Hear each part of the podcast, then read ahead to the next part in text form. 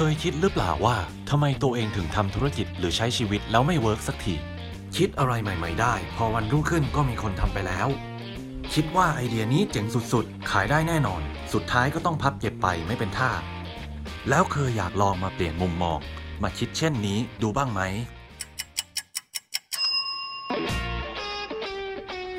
RELC Kitchen รายการที่ชวนคุณมาปรุงความคิดด้วยวัตถุดิบคุณภาพคัดสรรส่งตรงถึงคุณทุกวัน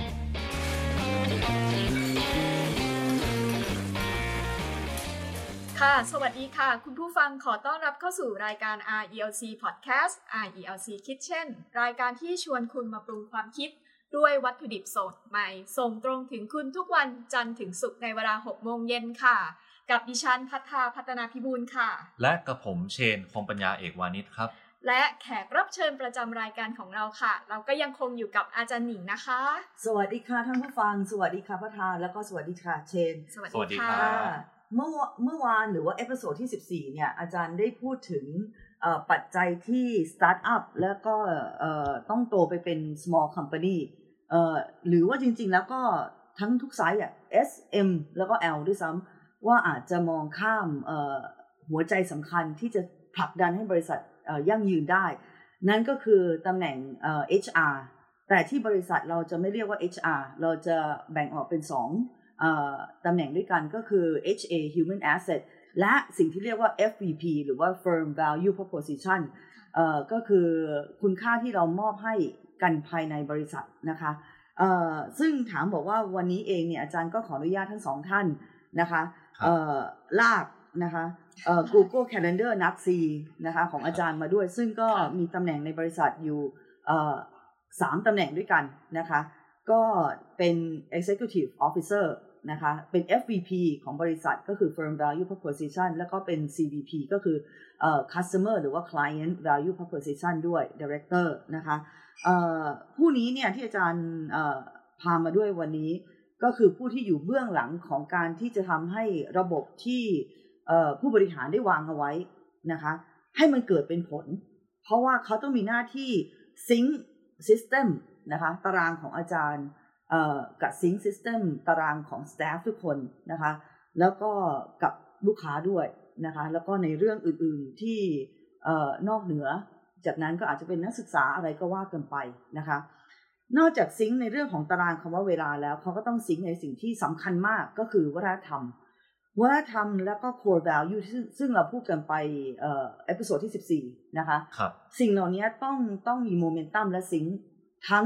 ภายในบริษัทและข้างนอกด้วยนะคะซึ่งก็คือคนที่ทำให้ culture และ core value ถ้าเกิดข้างในมันไม่เกิดเราก็ส่งมอบให้กับลูกค้าไม่ได้นะคะวันนี้อาจารย์ก็เลยพามาด้วยอีกท่านหนึ่งดีไหมคะดีค่ะอาจารย์ค่ะก็เดี๋ยวอาจจะขออนุญาตรับไม้ต่อจากอาจารย์นะคะก็ขอต้อนรับค่ะคุณทอมมี่พฤทธิอิสรากัมพุทธค่ะก็ขออนุญาตเรียกพี่ทอมมี่นะคะจะไล่มีความเป็นกันเองจริงก็รู้จักเป็นกันเองอยู่แล้วค่ะอาจารย์เรียกว่าพี่นักซีก็ได้นะพี่ลิเลอร์ค่ะถ้าอย่างนั้นเดี๋ยวขออนุญาตให้พี่ทอมมี่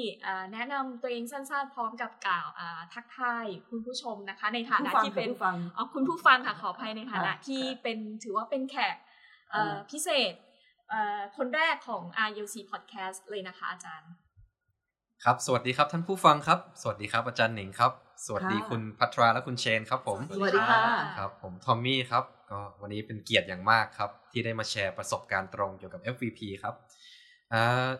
สั้นๆเกี่ยวกับผมครับผมคือ product ของโครงการMaster in Real Estate ที่ธรรมศาสตร์ University ครับเมื่อเรียนจบผมก็เริ่มทำงานกับอาจารย์หนิงทันทีเลยครับผมแต่ก่อนหน้านั้นครับผมได้มีโอกาสทำงานให้กับบริษัทชื่อว่า Frito-Lay ครับซึ่งในช่วงเวลาที่ผมอยู่ที่นั่นบวกกับหลังชีวิตหลัง Frito-Lay อีกสัก 2-3 ปีครับผมได้มีโอกาสบริหารคนหลากหลายรูปแบบหลากหลายเอาอายุแล้วก็เป็นจำนวนหลากหลายร้อยคนครับสิ่งหนึ่งที่ผมพยายามอย่างมากเมื่อสมัยนั้นครับคือพยายามพัฒนาบุคคลครับผมแต่ไม่ว่าผมพยายามเท่าไหร่ครับผมก็จะรู้สึกเสมอว่าผมเจอกำแพงแล้วผม hit the wall ครับจนกระทั่งตอนอยู่ RELC นะครับ อาจารย์หนิงได้เปิดโลกให้ผมครับได้รู้จักว่า FVP คืออะไรซึ่งเป็นเรื่องแปลกมากครับก่อนหน้าที่จะมีเซสชั่นวันนี้กับท่านผู้ชมท่านผู้ฟังไม่เป็นไรค่ะพี่ทอมมี่อาจจะอาจารย์อยากจะบอกว่าความเป็น FVP ของพี่ทอมมี่วันนี้ซึ่งท่านผู้ฟังก็อาจจะไม่สามารถเห็นได้นะคะแต่ว่าเขาใส่เนคไทมาในการอัดรายการวันนี้ด้วยนะคะเป็นความว่ามาเต็มเลยโอเคใช่ใช่สุดยอดค่ะเชิญต่อได้เลยค่ะครับก็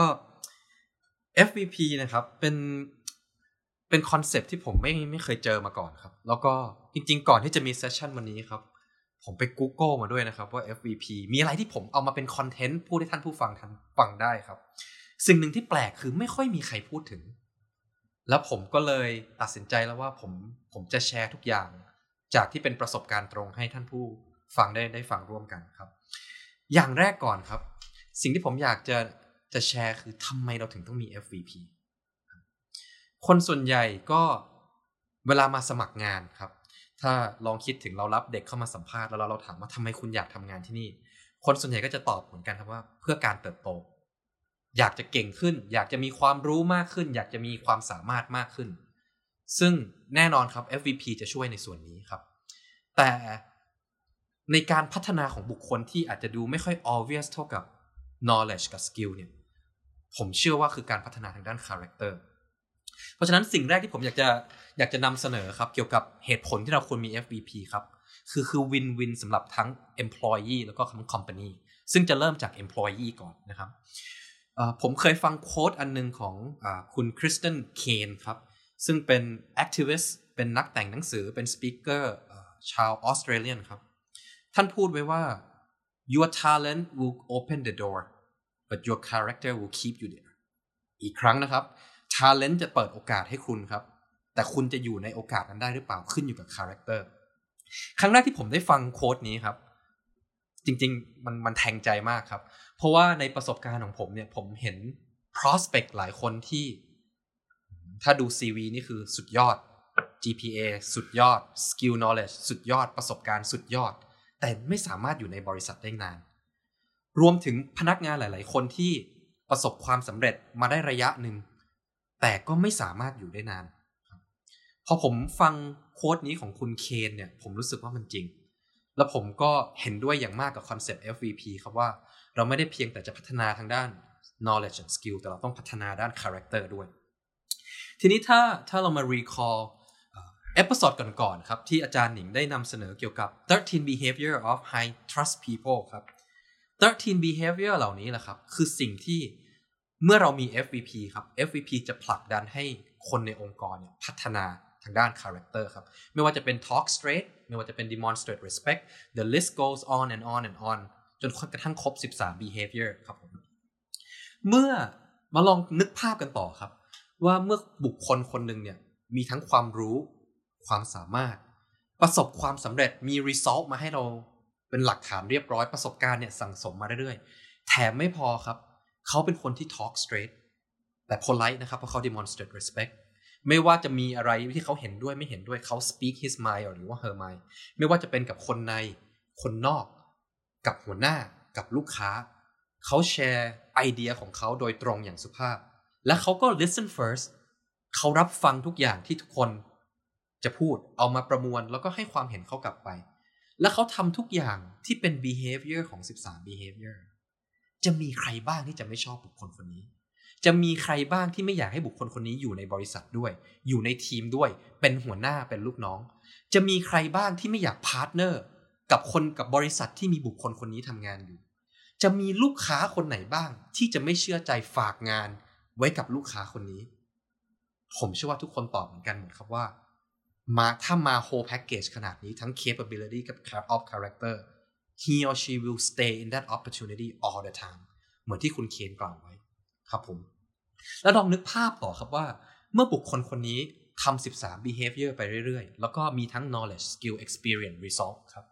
เมื่อเขาประสบความสำเร็จสิ่งที่จะมา on top of การเติบโตของบุคคลคนนี้ครับคือ self pride หรือถ้ามองในพีระมิด Maslow ขอบคุณครับอาจารย์ครับมองใน Maslow ครับเขาจะได้ถึง self esteemเมื่อถึง self esteem ครับแน่นอนบุคคลคนนี้ครับเขาก็ต้องอยากจะที่ อยากที่จะ spread out character เหล่านี้ knowledge เหล่านี้ skill เหล่านี้ครับการเติบโตของเขาเนี่ยจะเริ่มเป็นอะไรที่ widespread เริ่มจากในทีมของเขาก่อนเริ่มจากหลายๆทีมในบริษัทครับแล้วก็เริ่มแพร่ไปในบริษัททั้งหมดครับ all and all ครับบุคคลคนนี้เนี่ยจะเป็นคนที่ทำให้บริษัทเนี่ยมี culture ที่เป็น high trust people ครับขอบคุณค่ะค่ะอาจารย์อยากจะเพิ่มเติมจากพี่ทอมมี่นิดนึงว่าอาจารย์ก็คิดว่าหลายๆบริษัทก็มีประสบเรื่องนี้อยู่นะคะทุกวันนี้เวลาที่เราจะต้องจ้างเด็กสมัยใหม่หรือที่เราอาจจะเรียกว่า generation Y นะคะมันก็แน่นอนมี Gen Y ตั้งแต่ Gen Y ที่เกิดมาต้นๆแล้วก็ Gen Y ไปปลายหนังสือที่เราอ่านเล่มหนึ่งก็คือBaby Boomers นะคะ versus Millennials ซึ่งในนั้นก็ได้บอกไว้ว่าหนึ่งอย่างที่ Gen Y ต้องการก็คือ personal development และด้วยสปีดด้วยนะ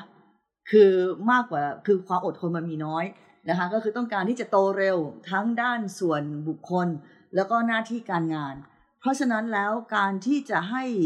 self esteem สำหรับคนรุ่นใหม่ Gen Y เป็นสิ่งสำคัญแต่ในขณะเดียวกันคนรุ่นใหม่ก็ต้องแสดงถึงบุคลิกและความสามารถทั้งสองอย่างที่จะทำให้เราสามารถไว้ใจส่งเขาไปทำโปรเจกต์ใหญ่ๆได้มันไม่ใช่ว่า Gen Y อยากจะต้องการแล้วเราต้องให้ทุกเรื่องแต่ถ้า Gen Y สามารถที่จะ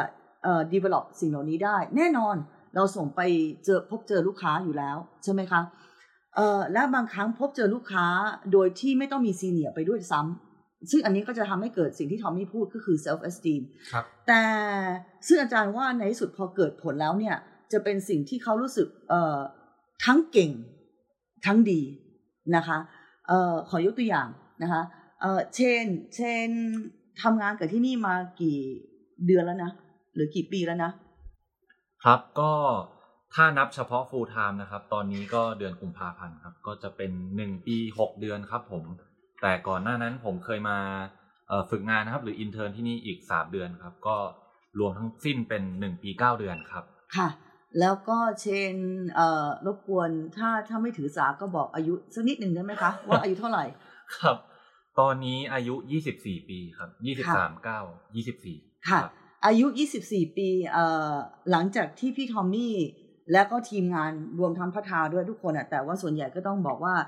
พัฒนากับทอมมี่นะที่ฟูมฟักเขาจนกระทั่งความสามารถเขาเนี่ย capability อาจารย์พาเขาไปเจอลูกค้ามาหลายที่ละแต่อาจารย์ไปด้วยและบวกซีเนียร์เสมอนะคะแต่หลังจากที่คุณพัฒนาในด้าน character เขาไม่ว่าจะเป็นทักษะการพูดหรือการที่เราไว้วางใจเขาได้ว่าสิ่งที่ลูกค้าพูดแล้วก็กลับมาบอกเราอย่างครบนะคะแล้วก็ตรงไปตรงมาเนี่ยก็จำนวนอย่างที่เชนบอกปีกว่าๆนะคะทั้งตอนอินเทอร์แล้วก็ฟูลไทม์ตอนนี้เชนซึ่งอายุ24อาจารย์ให้เชนไปประชุมแทนอาจารย์นะคะที่ผ่านมาก็ 2-3 ที่ละถือว่าเป็นตัวแทนได้เลยและให้ไปคนเดียวด้วยนะคะซึ่งถามเชนนิดนึงว่าจริงไหมอย่างที่พี่ทอมมี่ว่าถ้าเนี่ยกว่ามาถึงตรงนี้แล้วมันได้ self esteem แบบ Maslow จริงหรือเปล่าครับก็ส่วนตัวครับรู้สึกว่าจริงเลยครับคือเหมือนเรา work hard มาตลอดนะครับในการที่จะ improve ตัวเองทั้งด้าน skill knowledge แล้วก็สำคัญที่สุดคือด้าน character ครับจริงๆก็คือผ่าน13 behavior of trust นะครับก็พอมันถึงวันที่เราสามารถเหมือนปลดล็อก achievement ในการได้รับความไว้วางใจจากอาจารย์และทีมครับให้ไปเป็นตัวแทนของทั้งบริษัทในการเข้าประชุมอะไรอย่างเงี้ยครับมันรู้สึกว่ามันภูมิใจในตัวเองมากครับแล้วก็ยิ่งทำให้รู้สึกมีแรงอยากจะกลับมาช่วยทีมมากขึ้นหรือว่าพัฒนารุ่นน้องรุ่นถัดไปในอนาคตค่ะเชนก็เป็นแต่ก่อนที่จะส่งไปหาลูกค้าอาจารย์ขอเสริมนิดนึงนะว่าเชนต้องผ่านด่านอะไรบ้างนะคะเผื่อที่ท่านผู้บริหารอาจจะฟังแล้วก็เอ๊ะ RELC ทำไมถึงเร็วจังเลยปล่อยให้เป็นตัวแทนบริษัทต้องผ่านด่านการเป็นผู้ช่วยสอนก่อนเพื่อพิสูจน์ตัวเองว่าสามารถที่จะสื่อสารและเป็นตัวแทนกับนักศึกษาได้ไหมเป็นผู้ช่วยสอนที่ดีไหมและต้องผ่านด่านที่2ก็คือเขาต้องมีลูกน้องในบริษัทก่อนซึ่งก็ผ่านมาแล้ว2ด่านตอนนี้เขาเองด้วยอายุ24ก็มีลูกน้องในทีมนะคะก็ พี่ทอมมี่มักจะแซวอยู่เสมอว่ารองจากอาจารย์แล้วเชนคือคนที่มีลูกน้องเยอะที่สุดในทีมนะคะก็ใครที่เป็นพนักงานพาร์ทไทม์ของเรานะคะหรือว่าจูเนียร์มากๆเนี่ยก็จะเป็นภายใต้การดูแลของเชนนะคะซึ่งอาจารย์ถึงได้บอกว่าพูดเน้นอยู่เสมอแล้วก็ตอนที่เทรนเชนเนี่ยอาจารย์ก็แน่นอนเนื่องจากเรามี FVP แล้วก็เป็นหน้าที่ของ FVP ที่ต้องส่งมอบต่อให้กับเชนก็ต้องไปส่งมอบต่อเมื่อผ่าน2ด่านนี้แล้วทำให้เกิด trust อาจารย์ก็แน่นอน extended trust ได้นะคะก็ให้เขาออกไปข้างนอกสู่ด่านที่3ก็คือไปเจอลูกค้าได้เลยนะคะครับค่ะพี่ทอมมี่ครับขอบคุณครับอาจารย์ครับก็เนี่ยแหละครับเมื่อพนักงานท่านหนึ่งเนี่ยเติบโตทั้งทางด้าน character แล้วก็ capability ครับและไม่ว่าเขาจะอยู่ในบริษัทหรือ unfortunately ต้อง part way กันในอนาคตครับเขาจะเป็นทั้งคนที่เก่งและคนที่ดีครับและไม่ว่าจะทำอะไรอยู่ที่ไหนก็จะประสบความสำเร็จและมีแต่คนชอบมีแต่คนยกย่องครับผมนั่นคือเป้าสำหรับ FVP ทางด้าน employee ครับทีนี้มาดูทางด้าน company กันบ้างครับ ultimately แล้วครับเรามี FVP ไปเพื่อ save time energy and money ครับผมจะ break it down ให้นะครับลองมาจินตนาการครับท่านต้อง hire พนักงานคนหนึ่งซึ่งผมมั่นใจครับว่าท่านผู้ฟังเนี่ยต้องมีประสบการณ์จ้างพนักงานคนหนึ่งมาแน่นอนครับท่านนึกถึง process ทั้งหมดที่เกิดขึ้นก่อนท่านจะเซ็นสัญญาจ้างพนักงานคนนี้เข้ามาครับนานมากครับซึ่งจริงๆที่ RELC เนี่ยอาจารย์หนิงมี policy ไว้นะครับอาจารย์หนิงจะบอกผมเสมอครับว่า Tommy hire slow fire fast ซึ่งเป็น policy ที่ทำให้ผมหนักใจมากครับเพราะเหนื่อยมากครับเพราะว่าถ้าคือ character ไม่ได้ capability ไม่ได้อาจารย์ก็ปล่อยเลยครับผมแล้วผมนะครับก็ต้อง go through hiring process ใหม่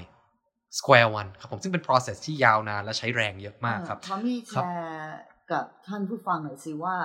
คนที่อยู่กับเราสั้นที่สุดที่ฉันบอกว่าโอเคสงสัยจะเข้ากันไม่ได้บายๆใช้เวลากี่วันนะทำงานอ่ะ1วันครึ่งครับ 1วันครึ่งครับผมจำได้เลยครับและทอมมี่กว่าจะ recruit คนนี้มาได้ใช้เวลานานเท่าไหร่โอ้คนนี้เหรอครับผมว่ามีอย่างน้อยเดือนนึงครับอาจารย์ครับแต่ว่าถึงได้บอกว่ามันเหนื่อยใช่แต่ว่าสำหรับคนที่ยังอยู่ทุกวันนี้อันนั้นก็คุ้มค่ากับสิ่งที่ FVP ทำใช่ครับค่ะพี่ทอมมี่แชร์ต่อได้เลยค่ะครับครับด้วย policy นี้ครับซึ่งผมมั่นใจว่าหลายๆท่านก็น่าจะมี policy คล้ายๆกันครับถ้าอะไรไม่ work ก็ไม่ควรจะทู่ซีไปเรื่อยๆมัน loose ใช่ไหมครับเพราะฉะนั้น job ของ FVP นะครับคือทำยังไงก็ได้ครับให้พนักงานคนหนึ่งเนี่ยเติบโตและอยู่กับบริษัทครับผมทีนี้ลองมานึกถึง day 1ของพนักงานคนนี้ครับเขามีเล่าตั้งแต่ day 0ก่อนที่ไอใบสมัครที่เรามีเนี่ยประมาณสัก 7-8 หน้าได้มั้งเล่าตั้งแต่ day 0เลยดีกว่าครับอาจารย์ครับจริงๆถ้าให้ผม sum up คำว่า FVP ครับในคำเดียวนะครับผมจะ sum up ว่า cultivating หรือว่าฟูมฟักวัฒนธรรมครับซึ่งที่ RELC เนี่ยครับเราฟูมฟักกันตั้งแต่ยังไม่เห็นหน้ากันด้วยซ้ำครับใช่ Day 0นะครับเมื่อพนักงานท่านหนึ่งได้รับใบสมัครจาก RELC นะครับเขาจะได้รับ2ชุดครับผมชุดหนึ่งเนี่ยจะเป็น Basic Application ทั่วไปเลยครับท่านพักอาศัยที่ไหนเบอร์โทรศัพท์ติดต่อยังไงจบที่ไหนทำงานอะไรมาบ้างครับแต่จะมีอีกฉบับนึงครับที่เราอยากจะรู้จักพนักงานจริงๆแล้วเราก็เชื่อว่าพนักงานเนี่ยเมื่อเห็นคำถามเนี่ยครับจะรู้จักวัฒนธรรมองค์กรเราทันทีครับและถ้าบางคนไม่ยอมส่งเราก็รู้ตั้งแต่แรกแล้วว่าจบเลยไม่ต้องเสียเวลากันที่มานั่งอินเทอร์วิวใช่ไหมคะใช่ครับและฉบับที่2นี่ทอมมี่ให้เขากรอกกี่แผ่นจ๊ะ 8 ครับอาจารย์ครับ ก็8แบบตัวหนังสือเล็กๆด้วยนะครับยาวๆครับก็เราอยากรู้จักท่านจริงๆครับเพราะว่าเราเชื่อว่าการเข้ามาทำงานร่วมกันเนี่ยครับไม่เพียงแต่เราอยากให้พนักงานเนี่ยรู้สึกว่าที่นี่คือที่ที่ใช่สำหรับเขาครับแต่เราก็อยากจะ make sure ว่าเขาก็คือคนที่ใช่สำหรับเราครับเพราะฉะนั้นในใบสมัครชุดที่2นะครับอาจารย์หนิงก็จะมีคำถามอย่างเช่นว่าท่านชอบทานอาหารอะไรซึ่งเป็นคำถามที่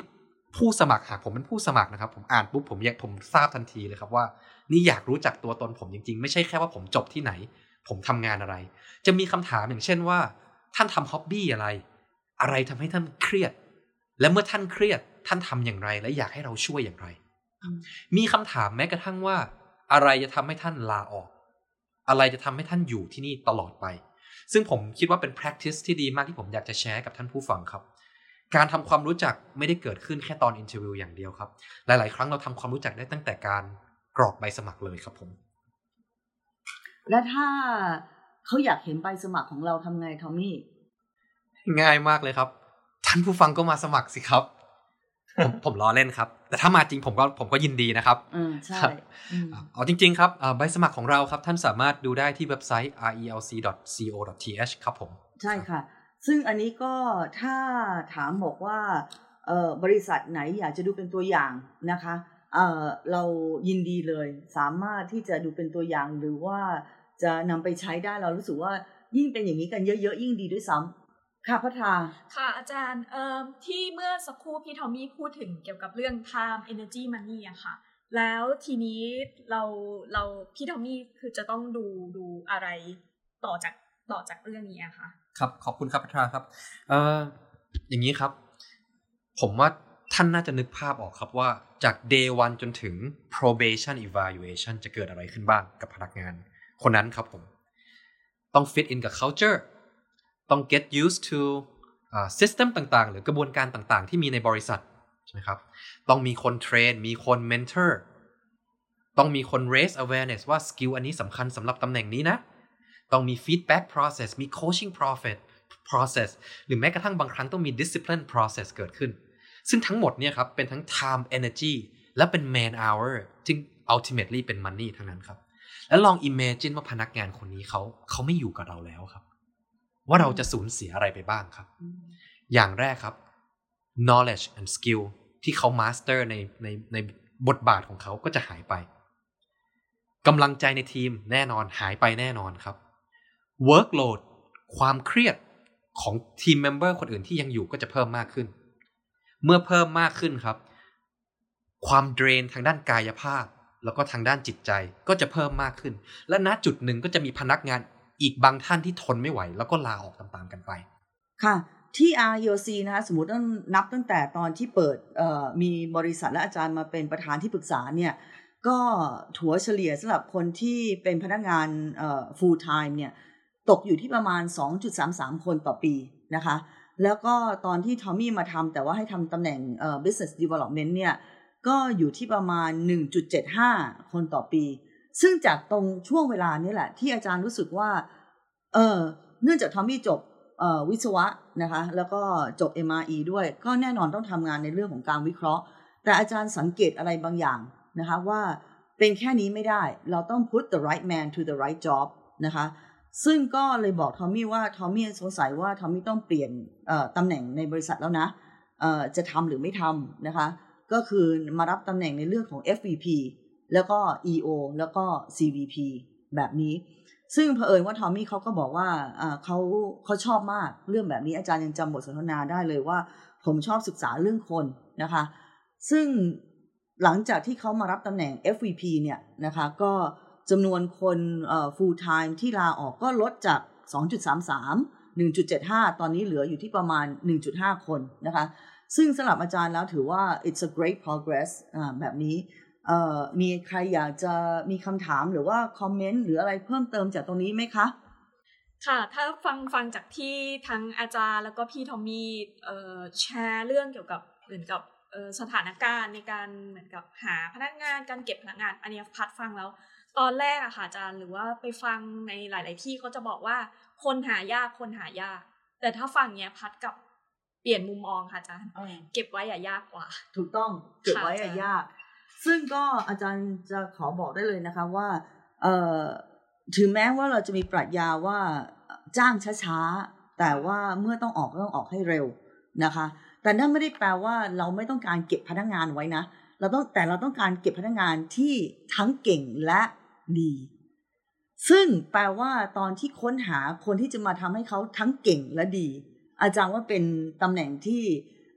สมควรที่จะลงทุนนะคะเพราะฉะนั้นแล้วและถือว่าเป็นคนที่มีความรับผิดชอบสูงอาจารย์พูดได้เลยนะคะว่าถ้ามีสะอึกหรือว่าฮิกอัพในบริษัทคนด่านแรกเลยที่อาจารย์ต้องโทรศัพท์และคุยด้วยก็คือพี่ทอมมี่ เพราะฉะนั้นแล้วถามบอกว่า FVP เป็นสิ่งที่สำคัญไหมนะคะบางครั้งเองอาจารย์ก็จะเป็นคนแบบเนี้ยแบบประเภทแบบว่าเด็กใหม่เข้ามาแล้วเขาก็จะassignให้มาดูแลอาจารย์assignมาให้ดูแลอาจารย์วันแรกแล้วอาจารย์รู้สึกว่าไม่สมูทอาจารย์ก็จะโทรไปหาทอมมี่บอกว่าทอมมี่ขอเปลี่ยนตัวทันทีซึ่งแปลว่าอะไรในฐานะ FVP ก็ต้องไปทำงานแทนเด็กคนนั้นนะเพราะว่าอาจารย์ไม่อยากจะได้เด็กใหม่ที่ยังไม่เข้าใจระบบเพราะฉะนั้นเนี่ยเลยทำให้สิ่งที่เป็น FVP ถ้าเกิดว่าเขาสามารถที่จะทำให้ทุกคนเป็นระบบได้เขาก็ไปทำหน้าที่อื่นๆต่อได้ถามจริงๆว่าเป็นงานที่เหนื่อยไหมเป็นงานที่เหนื่อยมากครับแล้วก็ซับซ้อนกว่าที่คิดเยอะครับแต่ว่าก็ rewarding กว่าที่คิดไว้เยอะเหมือนกันครับอาจารย์ครับrewarding แล้วอันไหนลองเล่าให้ท่านผู้ฟังซิว่าครับก็ก่อนหน้านี้ครับก็มีทีมงานครับชื่อคุณสุทัศตาครับคุณสีส้มซึ่งเคยน่าจะได้ยินชื่อในเอพิโซดก่อนๆครับก็เป็นหนึ่งในพนักงานที่น่าจะอยู่มาหนึ่งในพนักงานที่อยู่มานานที่สุดณปัจจุบันนะครับครับก่อนหน้านี้เนี่ยก็เป็นพนักงานที่ผมรู้สึกว่าเป็น most challenging employee ที่ต้องทำงานด้วยกันและเป็นน้องในทีมผมโดยตรงครับแต่ผมว่า investment ที่ฟูมฟักพนักงานท่านนี้ครับคุ้มค่ามากๆครับทุกค่ะจะเสริมนิดนึงว่าเป็นพนักงานที่เราเปลี่ยนตำแหน่งให้ทั้งหมด3ตำแหน่งครับอันแรกเลยคือนักวิเคราะห์ BD เสร็จแล้วก็อันที่2คือให้เป็นแม่บ้านนะมีหน้าที่ฉีกกระดาษเชดกระดาษทิ้งขยะรดน้ำต้นไม้นะคะและหน้าที่ที่3ก็คือตอนนี้คือ financial control นะคะแล้วก็ EO พร้อมกับกำลังจะเริ่มทำ marketing ด้วยนะคะก็นี่คือคนที่จบBRE หรือว่าปริญญาตรีทางด้านธุรกิจอสังหาริมทรัพย์และปัจจุบันเรียน MIM 3ตำแหน่งค่ะแล้วมีแม่บ้านด้วยจำได้ไหมทอมมี่ จำได้ครับตลกมากครับซึ่งหลังจากที่ฟูมฟักกันมานานครับผมทุกวันนี้ครับพอพูดถึงเรื่องการเงินครับผมไม่เคยต้องระแวงผมไม่เคยต้องกังวลครับว่าตัวเลขจะออกมาผิดหรือเปล่าแต่ผมยังตรวจเช็คนะครับแต่ความกังวลนั้นมันไม่มีอีกแล้วครับแล้วเหมือนที่อาจารย์ได้บอกในเอพิโซดก่อนหน้านี้ครับว่า FC หรือว่าการเงินนะครับต้องเอาคนที่ trust ได้ครับแล้วผมรู้สึกว่าการที่เราฟูมฟักสุทัศตาหรือสีส้มมาได้เนี่ยถือว่าคุ้มค่าการลงทุนมากค่ะซึ่งก็อาจารย์อยากให้ทอมมี่บอกท่านผู้ฟังนิดนึงว่าแล้วตำแหน่งเนี้ยสำคัญยังไงกับองค์กรที่กำลังจะก้าวสู่ไปเป็นบริษัทขนาดเล็กนะคะจะได้เติบโตจากสตาร์ทอัพหรือขยายใหญ่ไปมากๆขึ้นค่ะครับผมคิดว่าหากไม่มีตำแหน่ง FVP ครับโดยเฉพาะ Startup นะครับแทนที่ท่านจะได้ invest time แล้วก็ energy ในการพบลูกค้าในการนำเสนอสินค้าใหม่ๆ service ใหม่ๆในการ grow the company's revenue ครับท่านจะ invest time และ money มากๆในการจัดการกับ interruption ที่เกิดขึ้นกับคนในบริษัทครับไม่ว่าจะเป็นวันนี้ไม่อยากมาทำงานวันนี้นัดมาแล้วไม่ตรงเวลาไม่ show up to meetings ไม่ว่าจะเป็นวันนี้อยากจะลาออกแล้วก็ต้อง go through the whole cycle again and again and again ครับผมใช่เลยค่ะสมัยก่อนเนี่ยก่อนที่จะมีทอมมี่มาทำ FVP นะบริษัทสตาร์ทอัพนะคะเราก็จำนวนคนไม่ได้เยอะมากนะคะอาจารย์ทำทุกอย่างแม้กระทั่งลงมาทำในเรื่องของ FVP ด้วยอาจารย์เคยคิดเช่นนั้นนะแต่รู้ว่าไม่เวิร์กเพราะฉะนั้นก็คิดเช่นนั้นไม่เวิร์กต้องมาคิดเช่นนี้คิดเช่นนี้ก็คือต้องหาคนที่สามารถเป็น HR แต่ว่าเป็น HR ที่ไม่มองลูกน้องเป็นแค่ทรัพยากรแต่เห็นเป็น asset และต้องสามารถที่จะซิงค์culture ทั้งข้างในและข้างนอกออกไปได้นะคะเชมีอะไรจ๊ะครับผมครับผมมีคำถามเพิ่มเติมครับว่า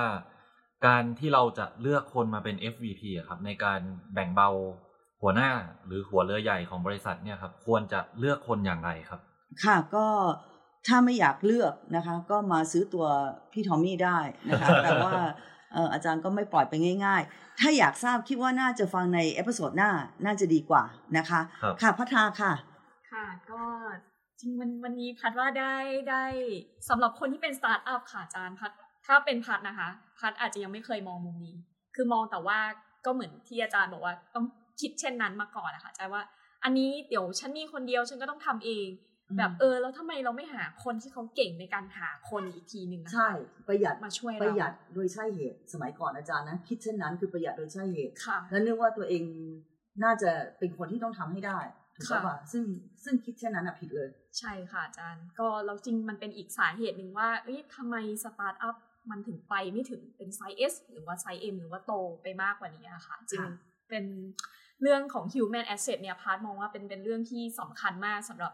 ในการเริ่มต้นธุรกิจแล้วก็พาร์ทว่าเป็นตอนที่ดีนะคะอาจารย์ที่ชวนคนที่อาจจะไม่เคยมองแบบนี้มาคิดเช่นนี้ดูค่ะอาจารย์ครับผมก็สำหรับวันนี้นะครับขอบคุณแขกรับเชิญพิเศษของเราครับพี่ทอมมี่ครับผมขอบคุณครับแล้วก็ขอบคุณอาจารย์ครับเช่นเคยครับขอบคุณค่ะครับก็หวังว่าคุณผู้ฟังทุกท่านนะครับจะได้อิ่มอร่อยกับวัตถุดิบคุณภาพครับจากครัวทางความคิดของเราครับ RELC Kitchen ครับก็เช่นเคยครับหากท่านผู้ฟังมีข้อสงสัยหรือคำถามอะไรนะครับสามารถส่งกันเข้ามาได้ผ่านทาง Facebook หรือว่า YouTube ของเรานะครับ RELC ครับหรือแม้กระทั่งทาง LINE Official Account ครับ @relc ครับก็สำหรับวันนี้ครับขอลาไปก่อนครับแล้วพบกันใหม่ในเอพิโซดหน้าสวัสดีครับ RELC We Make Things Happen สำหรับวันนี้ขอลาไปก่อนแล้วพบกันใหม่สวัสดีครับ